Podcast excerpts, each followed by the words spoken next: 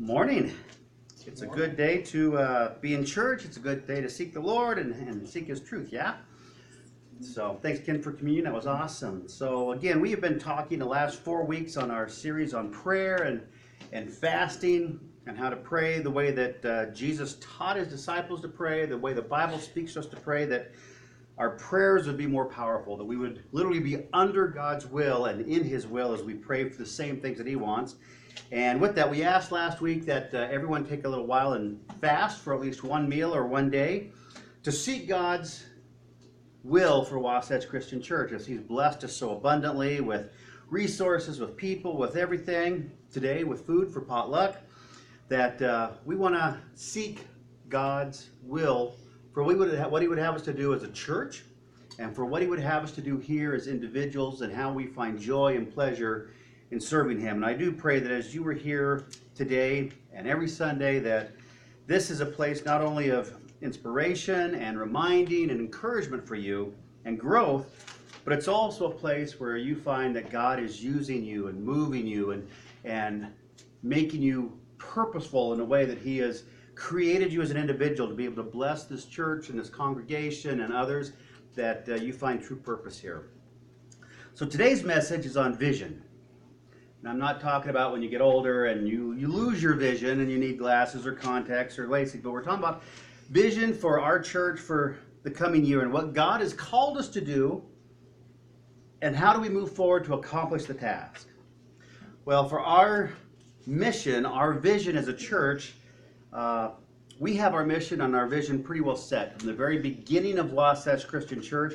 We've not been a church that every year we come out with a new fancy logo and a new little saying that, hey, this year this is our state and purpose. You know, we don't have a lot of that, little catchphrases and, and slogans.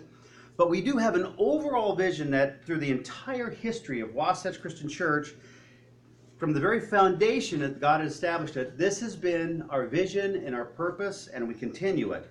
That is, we are dedicated to the teaching of God's Word, dedicated to the teaching of God's truth. And that comes from, and you see it on our logo and then other stuff, comes from John 17 17. And Jesus speaks and he says this Sanctify them in truth, and your word is truth. And our purpose, our vision as a church, is to teach that truth to all who would be willing to hear that they would come to salvation in Jesus Christ.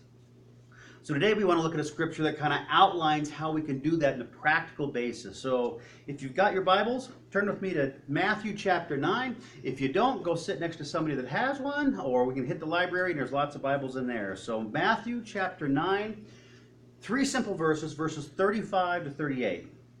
And I'm going to read this out of the NIV version this morning. It says this Jesus went through all the towns and villages, teaching in the synagogues, preaching the good news of the kingdom, and healing every disease and sickness. When he saw the crowds, he had compassion on them, because they were harassed and helpless, like sheep without a shepherd. Then, after all that, he says to his disciples, The harvest is plentiful, but the workers are few. Ask the Lord of the harvest, therefore, to send out workers into his harvest field. And we stop there. This little passage fits within the framework of what Jesus has been doing and where we've been going through as a church that he's walking through in his, his short mi- couple of years of ministry and he's teaching and preaching in the synagogues. He's, he's healing other people and he's literally showing the disciples what it is to be a man or a woman of God. And he's showing them by example. If you remember that during this time, you know, there were there were rabbis and they were quote the religious leaders and they were you know the sages, the wise people in the church, and they knew the, the word of God and they would have their disciples. And different than us today, where you know, you wanted to, to learn about how to be a pastor or an evangelist or something, you know, you sign up to one of the, the local Christian schools, or you go out of state on a school, or you get online and you study and you do this. During this time, the way you learned was you were a disciple of a certain rabbi and you would follow him around everywhere and you would mimic him and do everything that he did. It was hands-on training. I mean, if he went someplace to eat and he ate this, uh, you know, the fig pudding, then you went and ate the fig pudding. If he went over here and did this, then you would go and do that. You would literally just follow him and imitate him in everything he did. So the picture that we get here is Jesus is taking on that, that position of, of the rabbi, the Messiah, the Christ, the, the, the anointed one. And he's got his disciples walking around with him, and his hope is that they are like the disciples, that they are watching him and observing him and doing everything that he does, which of course we know from reading the New Testament, they didn't do so well, did they? I mean, they struggled. They often argued with Jesus when he said, Hey, we're doing this. And they're like, No, wait a minute, you can't do that. So they struggled. But in the midst of that, he is still teaching them and training them and equipping them. And what he does here is he walks through He's doing hands-on practical ministry wherever he goes. He's healing, he's teaching, he's he's preaching, he's doing all this stuff. And then he basically turns to the disciples and he says, "Okay, guys, now it's your turn." And he passes the baton in a sense of his ministry on to the disciples that would follow him.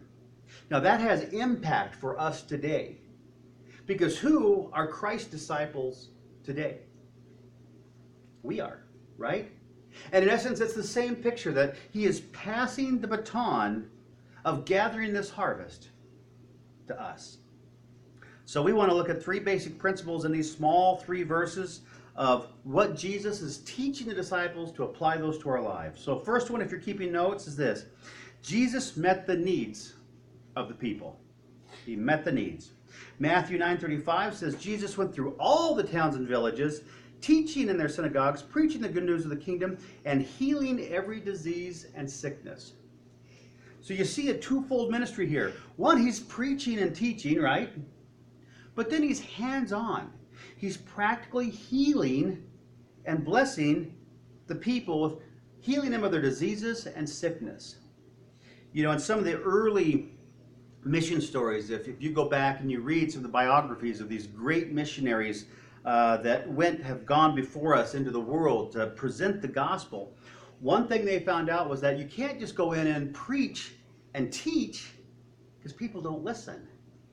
It's when you begin to meet the needs of the people that they begin to have interest in you, right? It's when you meet them where they're at and you help them with what they need. You meet a physical need, a spiritual need, an emotional need, a social need, a financial need, that they begin to say, oh, maybe there's something here. Maybe I should listen. Jesus put who he was and all that he was about in the practical, in the practical use of the people that he met. In this story in Matthew 9, we see Jesus actually heals six different people of various diseases. Now, that may not seem like a lot, but how many people have you healed lately? Not too many, right?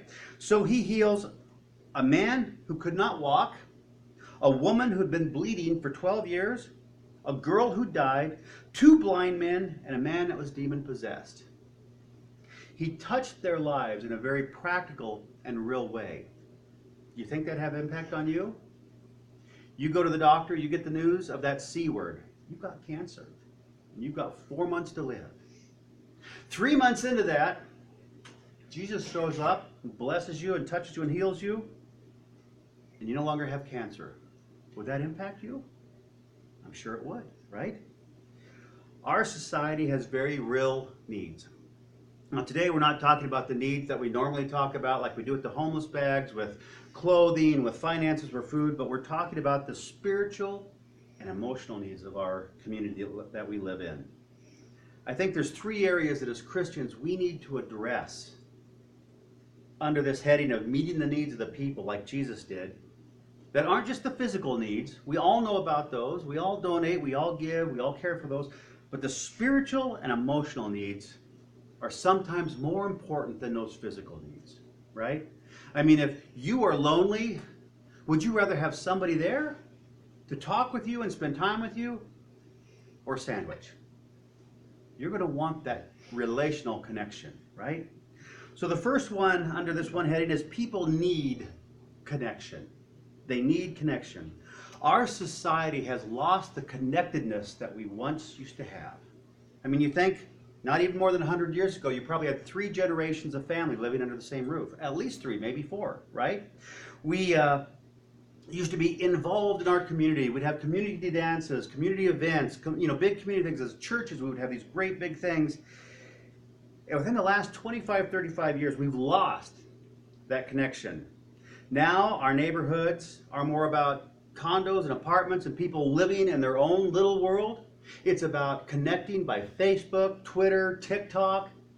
It's not about getting together. And especially this last year, as we have seen even the body of Christ, where we've been quarantined and told we can't meet, and people are now working remotely from homes, we are more disconnected than ever.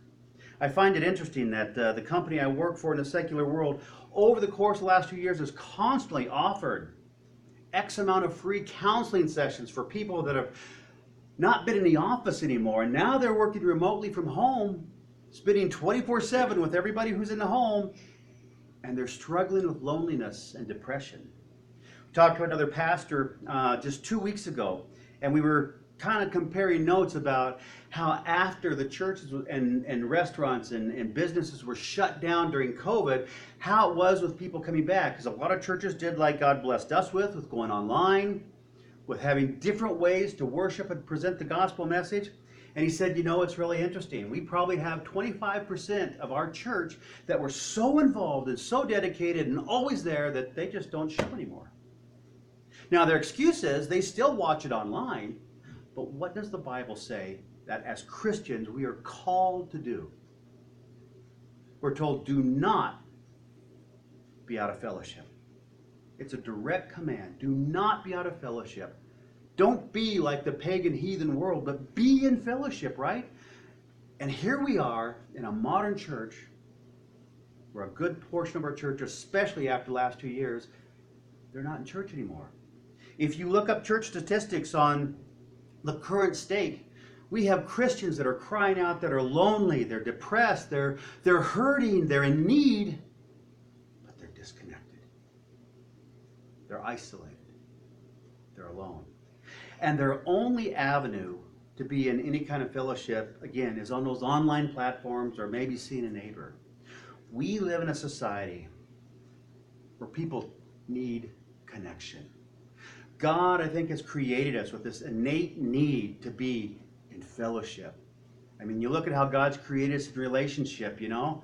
You get young people and they want to be together and they want to get married and do all this stuff before they have the brains to know not to do that, right? That's a joke, okay? But they want to be together, they want to be in a relationship.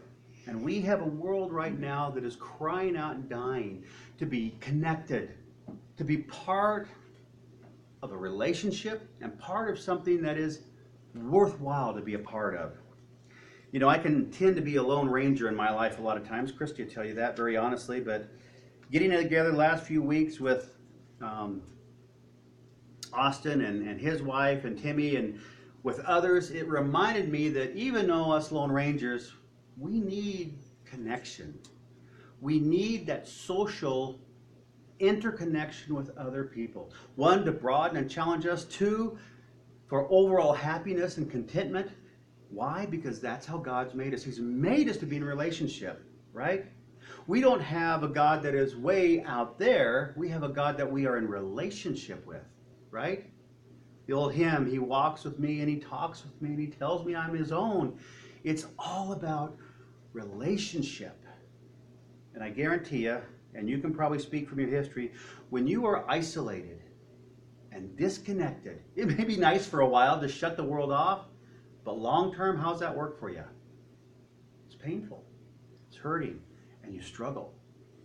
We need to be a church that purposely desires to connect with people, to build relationships, to be in that social framework, and to be part of that. Number two, people need the truth. People need the truth. The sad part about our world today is that they like the Hallmark card version of the gospel, right? Where at the beginning something happens in the first 30 minutes of the movie, and then there's a tragedy, and after 30 minutes, boom, it's all pretty and back together, and it ends wonderfully and better than when it began, right? Life doesn't always work that way. right? Sometimes life is messy. I mean, Jesus is very clear. I mean, you won't see this in the Hallmark version of the Bible, but he says trials and tribulations will happen. It rains on the righteous, it rains on the unrighteous. It's unfair that some who are not Christians will seem to do so much better than you, and you, as the Christian, will seem to suffer. It's unfair. Bad things happen. It's not that Hallmark version. But Christ calls us as a church to be different. One, to be interconnected with people because we need connection. God made us to be in relationship, but also we need the truth, and that truth is to not be like our world that is critical and negative and judgmental. You notice that in the media and the sitcoms and the news and the people you talk with? It's so easy to gather together and be critical of everything, right? Those boneheads, if they only knew what they were doing, if they'd only listen to me, right? Well, what are they doing in our government? This is crazy. Well, did you see what happened with this person? We live in a world that not only thrives on fear with the media, but also on negativism, criticalness, judgment, blame. You notice that in your world? Do you see it around you? In contrast, Colossians chapter 4 6 tells us this. As Christians, it says, Let your conversation, your speech, be always full of grace, seasoned with salt, so that you may know how to answer everyone. Let your speech be always full of grace. We talk about we are salt and light. Jesus gives us those analogies of who we are in the world. Salt is preserving, but it also adds flavor, doesn't it? If you watch the cooking shows, they always say, well, let's just throw in a pinch of salt. And they put in about six handfuls, right? What that salt does is it acts like a catalyst in the food and it draws out the natural flavors of that food to make it, in essence, more flavorful than it already is. It doesn't per se change the food so much, but it draws that flavor out to be more enhancing, more powerful. In our society that's misguided by all that negativism and criticism and, and judgment and blame, God calls us to be full of grace. To have speech that encourages and builds up. You know, the Bible says, as long as it's called a day, do what? Encourage one another. Encourage. We are to be the builders uppers of people with our speech and our attitude. And third thing under this first heading is this we need to be people of hope. You think we've lost hope in our society? You think people are struggling, thinking, there's no light at the end of this tunnel? It's just getting worse and worse. I mean, two years ago, we're like, oh yeah, we hit this date and everything's open back up. It's all done and back to normal. Well, is it? We're still hearing about the same issues with shortages and supply chain issues and, and stores running out and people rioting, and we still have the same issues. It's not over, is it? And when things are bad, I mean, it's one thing if, you know, we look at like the Christians, the, the missionaries this last two weeks that were um, captured in Haiti. And we think, oh, that's bad. We should pray for them. But when it happens to us, it's like, oh God, this is bad. Right? Well, it's happening to us.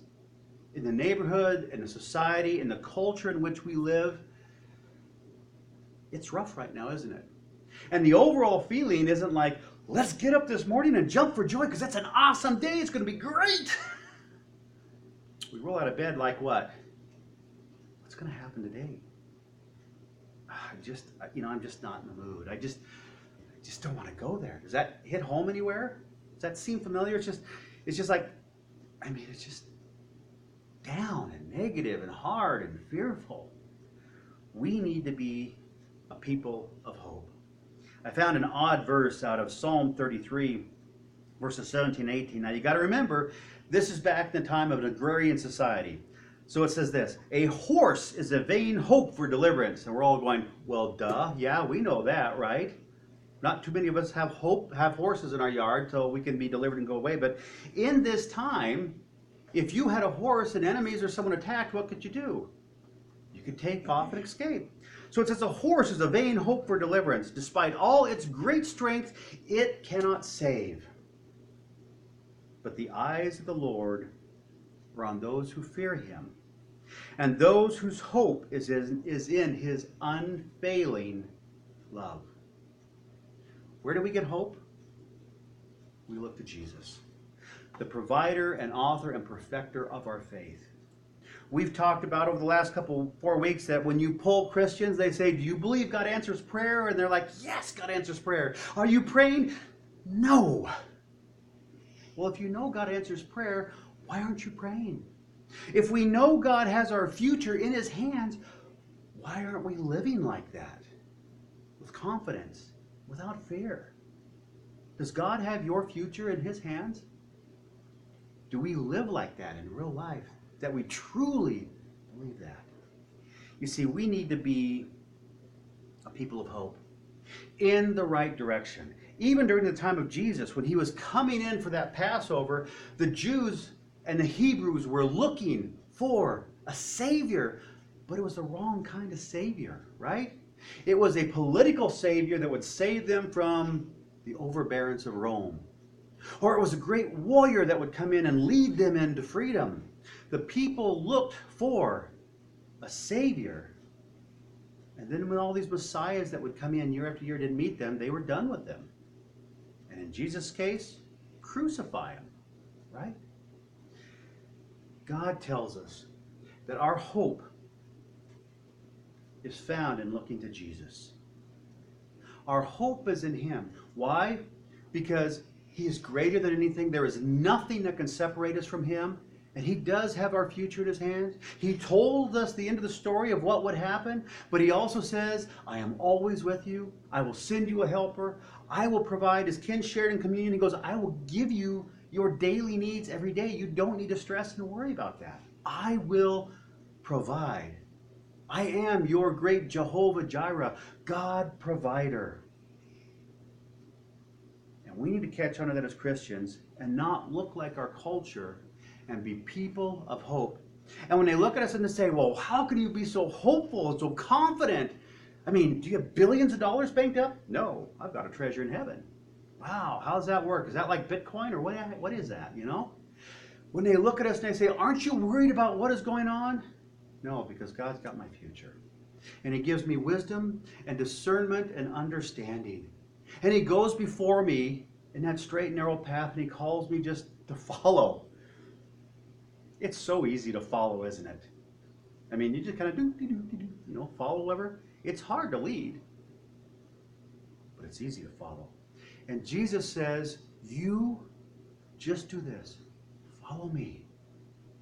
I will lead, I'll go before you, I'll survey what's there, but follow me, and I'll give you rest for your souls. I'll lead you to green pastures, which is an indication of having plenty.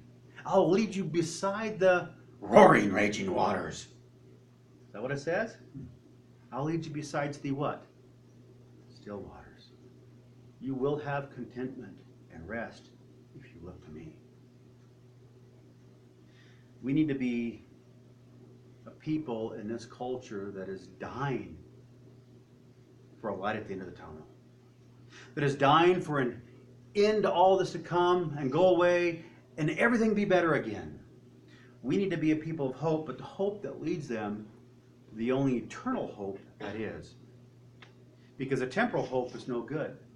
Jesus raised Lazarus from the death, from dead, right? That was pretty cool. Martha and Mary there, and he raises Lazarus from the dead. That's awesome.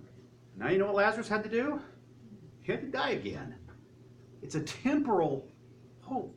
And Jesus says, Trust in me for all eternity. Our hope needs to be eternal. Point two Jesus hurt for the people. Jesus hurt for the people. Matthew 9 36, second verse in our study. When Jesus saw the crowds, he had compassion on them because they were harassed and helpless like sheep without a shepherd. Well, a few people in this room have grown up with sheep. What do sheep do when they don't have a shepherd to lead them? Just stray all over. I mean, they'll devastate wherever they are with food, and they'll not go there. They won't drink because the water's raging. They just scatter. Sheep just go everywhere, right? They they don't have a sense of coming together in a leadership way or banding together. They just scatter because there's no one to lead them. Jesus had a deep sense of caring for the needs of the people. You know, you see as we read in Matthew 9, as he walks through and he healed these six people, that he looked out and he went to them where they were at and where they were hurting. He felt compassion for them. Let me ask you this. When you're feeling down, lonely, without hope, when you're in a really fragile place, would it be nice for someone to show compassion to you? Wouldn't that be a great desire? Jesus felt compassion for the people. He was willing to hurt with them. You know, in my old weird medieval thing, I like the, you know, the old medieval movies, you know, with William Wallace and Braveheart and all that. And if you know the story they go through, and William Wallace gets killed and he actually gets betrayed. At the end of the movie, his betrayer comes back. And of course, it ends in a good thing. And his betrayer comes back, and he's there with the armies of the Irish and the Scottish. And they're facing the army of England, and England thinks they're going to surrender. And this man who betrayed William Wallace and got him killed, essentially, finally comes to the realization that the people of Scotland need their freedom. And he looks back at the armies that are behind him that are ready to surrender and throw down their arms. And he said, If you bled with Wallace, now bleed with me. And if you fought with Wallace, fight with me. And as the story goes, in Dunkirk that day, they won their freedom and overcame the English. And Scotland was finally free.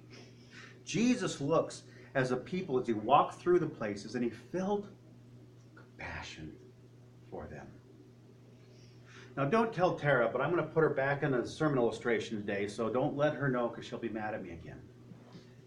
So, we go to the grocery store on a regular basis, you know, sadly to the point that pretty much everyone in the store knows this. In fact, I was going through the other day, and one of the people were like, he comes here every day. Which is not 100% true, maybe 98, but not 100% true. But Christy and Tara have started doing something which is really pretty cool. We get out of the car, we're walking to the grocery store, and I'm looking for a little card. And as we're walking into the grocery store, they start praying for the people inside. We're starting to know their names. They know us. We have conversations. They people will freely tell you their woes of the day and how stupid everybody is and all the customers in the store and what's going on. And these two start praying for the people in the store that they can be a witness. And instead of saying, hey, have a great day, it's like, hey, we'll be praying for you. Simple little things. But I think it makes an impact on them. Don't you? I think that makes a difference. Because when someone says, hey, I'll be praying for you, it's like, you, you, you what? I don't know of too many people that when you said, hey, I'll be praying for you, like, oh, no, no, no, don't do that. That's a spiritual religious thing. Now, don't be doing that. I've even had people that are not Christians that when they're going through struggling, I'm like, can I pray for you? And they're like, you know what? We really appreciate that.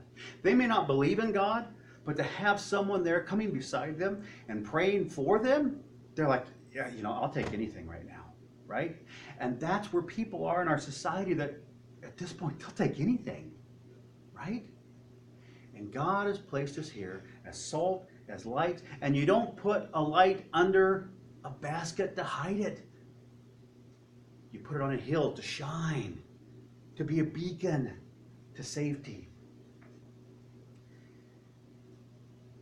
We need to have compassion for others in the most simple places.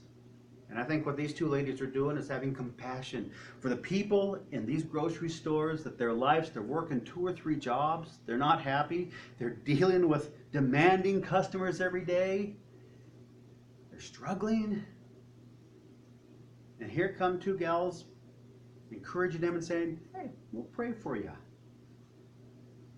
And they touch the lives of those people in a very simple way. We have to remember that the people we run into have been blinded.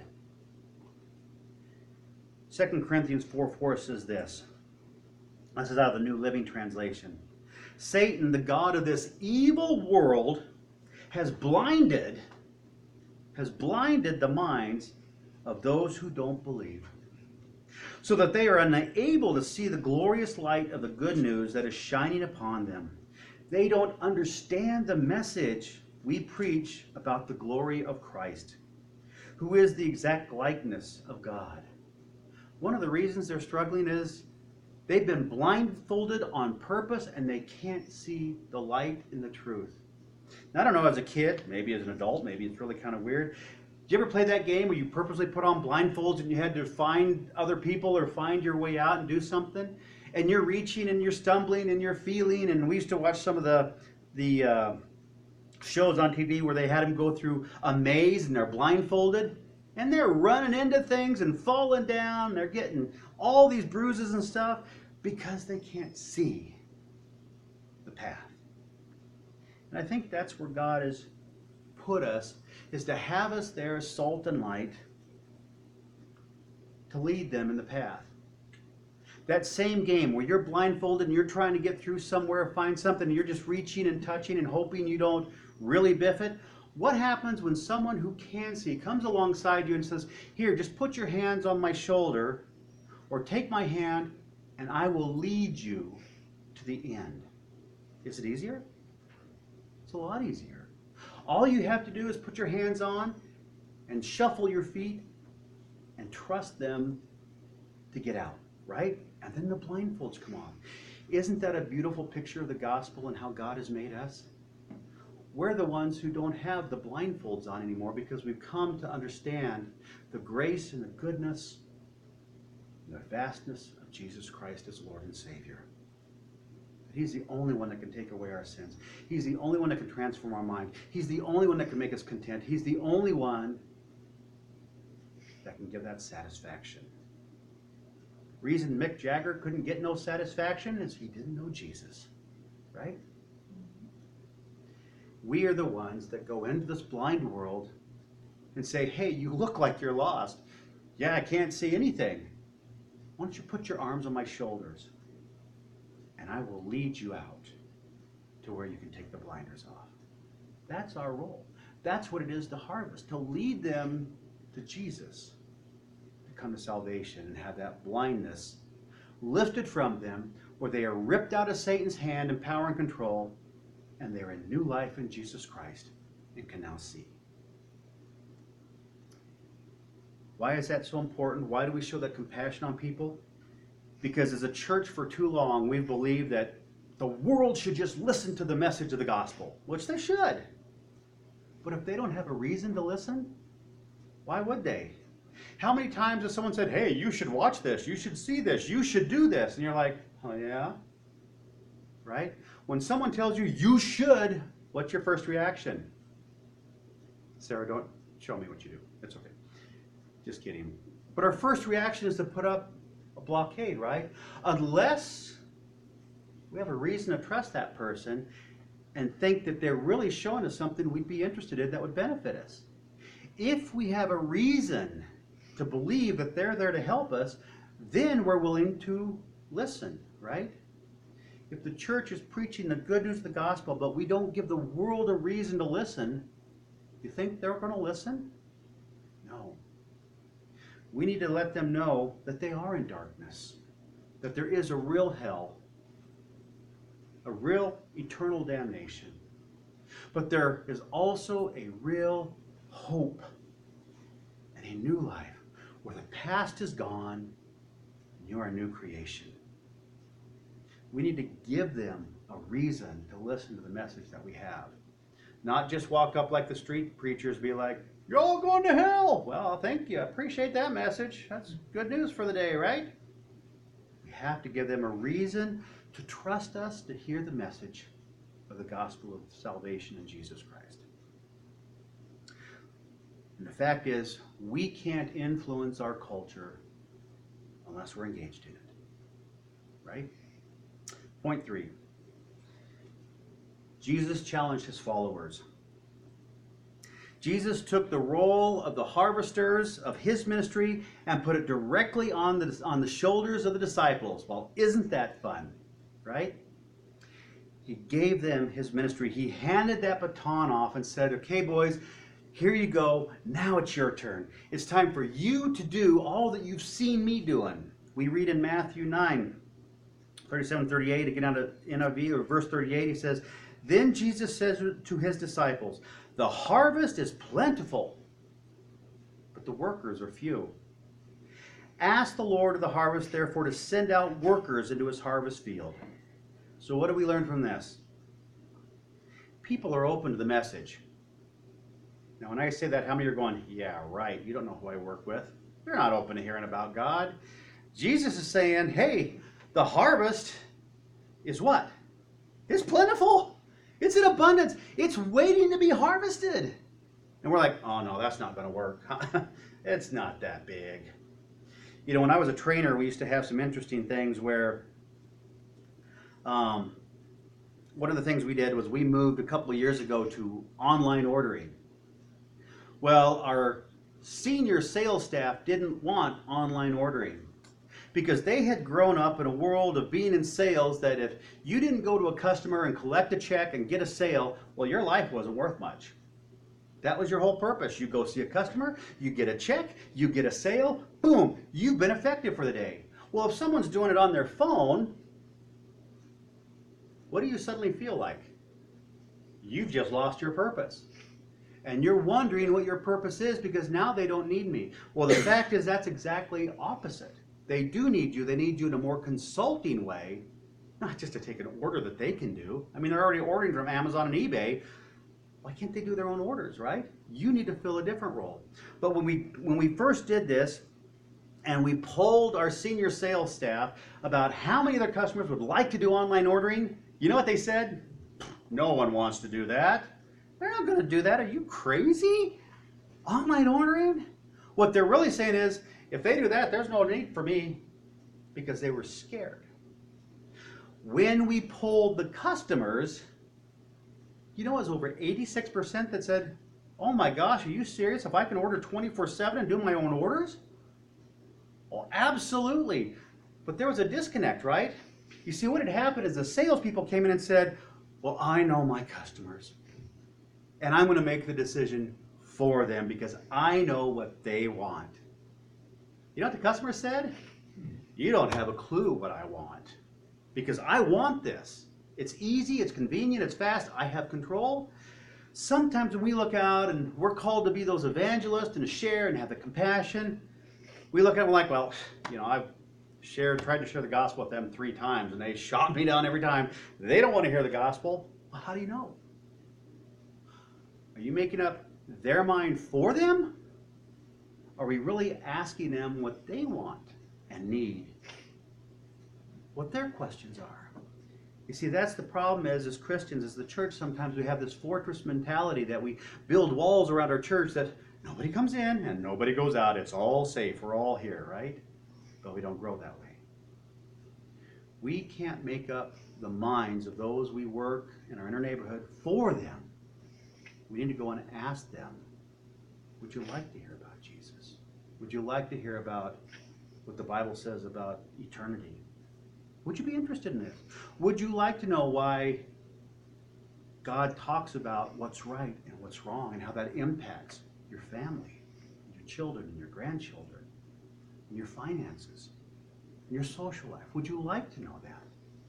We can't make up their minds for them because Jesus implies that the harvest is plentiful. In other words, they do want to hear the message. We just have to package it in a way that tailors to them. Second part is God's the one who changes the people.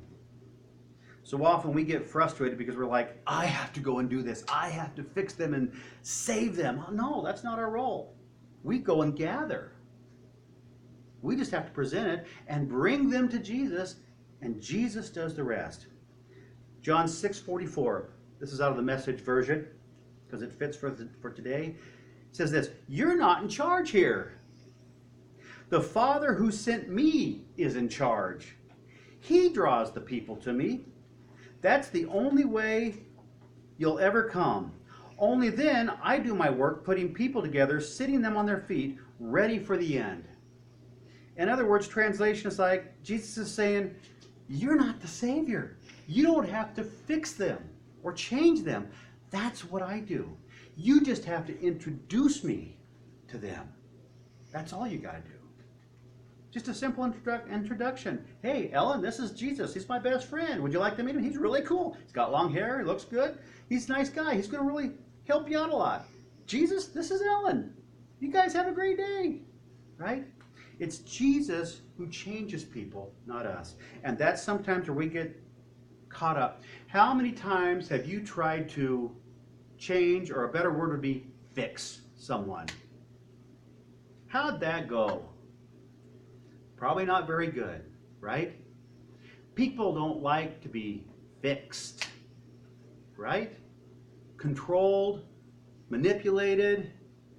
I mean, when's the last time you got in a relationship and you walked to the relationship on the first date and said, Hey, by the way, I'm John, and I just want to be manipulated for the rest of my life. I want you to tell me what's wrong and fix me. I want you to change me. We don't do that, do we? And if you recall in your life when you've tried to fix someone, it's probably blown up in your face, right? We bring people to Jesus and He fixes them. We just do the introduction. That's all we do. Last part of this, our role is to gather.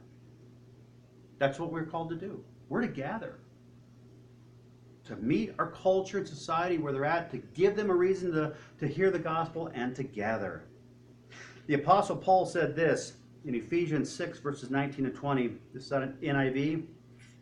We all know the great stories about the Apostle Paul, how he evangelized his great missionary trips and he, he established churches. But here's what he is saying when he's speaking to the church. Ephesians 6 19 and 20 says, Pray also for me that whenever I open my mouth, anybody in here ever open your mouth much? Paul's saying, whenever, every single time, whenever I open my mouth, words may be given to me so that I will fearlessly make known the mystery of the gospel, for which I am an ambassador in chains. Pray that I may declare it fearlessly as I should. Well, I could stick that on my refrigerator and pray that every single day. How about you? Paul saying, I'm asking you to pray for me because I know I don't do it perfectly. And I know the stuff that comes out of my mouth is not always very good. In fact, sometimes it's more damaging than it is helpful. So he asked the church, he says, Will you guys pray for me that whenever I open my mouth, it's for the sake of the gospel. And I'm fearless about it, and loving and impacting. Pray for me that God would give me the words to say. You know, I've had many times in my life when I've walked in and I'm praying when I have when I'm in public, it's like, God, shut my mouth where it needs to be shut and open it where I need to speak. But Lord, you be the one that speaks through me, not me. Because I know what I speak when I speak what I want to. And it usually ends in disaster. So, God, you shut my mouth when necessary. Hold those words back that aren't good. And then you open the floodgates of the words that you do want me to say. Well, we've been praying for four weeks, hopefully longer than that, but as a church, we've been praying for four weeks. We asked last week, we prayed and fasted and asked God to give us a vision. And I think in these three verses in Matthew, God gives us an inkling of we may not know what the great vision that God is that He wants to give us, but He says, here's what you can do. When you start doing these things, you're going to see some pretty darn cool things happening. Here's the practical way. You see, I don't know about you, but I know about me. Sometimes I get caught up in, I got to know the big picture. I got to know what's happening and, you know, have it clear and precise. And God says, no, you don't need to know that because I want to surprise you. Here's what I do want you to do on a very practical and real basis. I want you to be in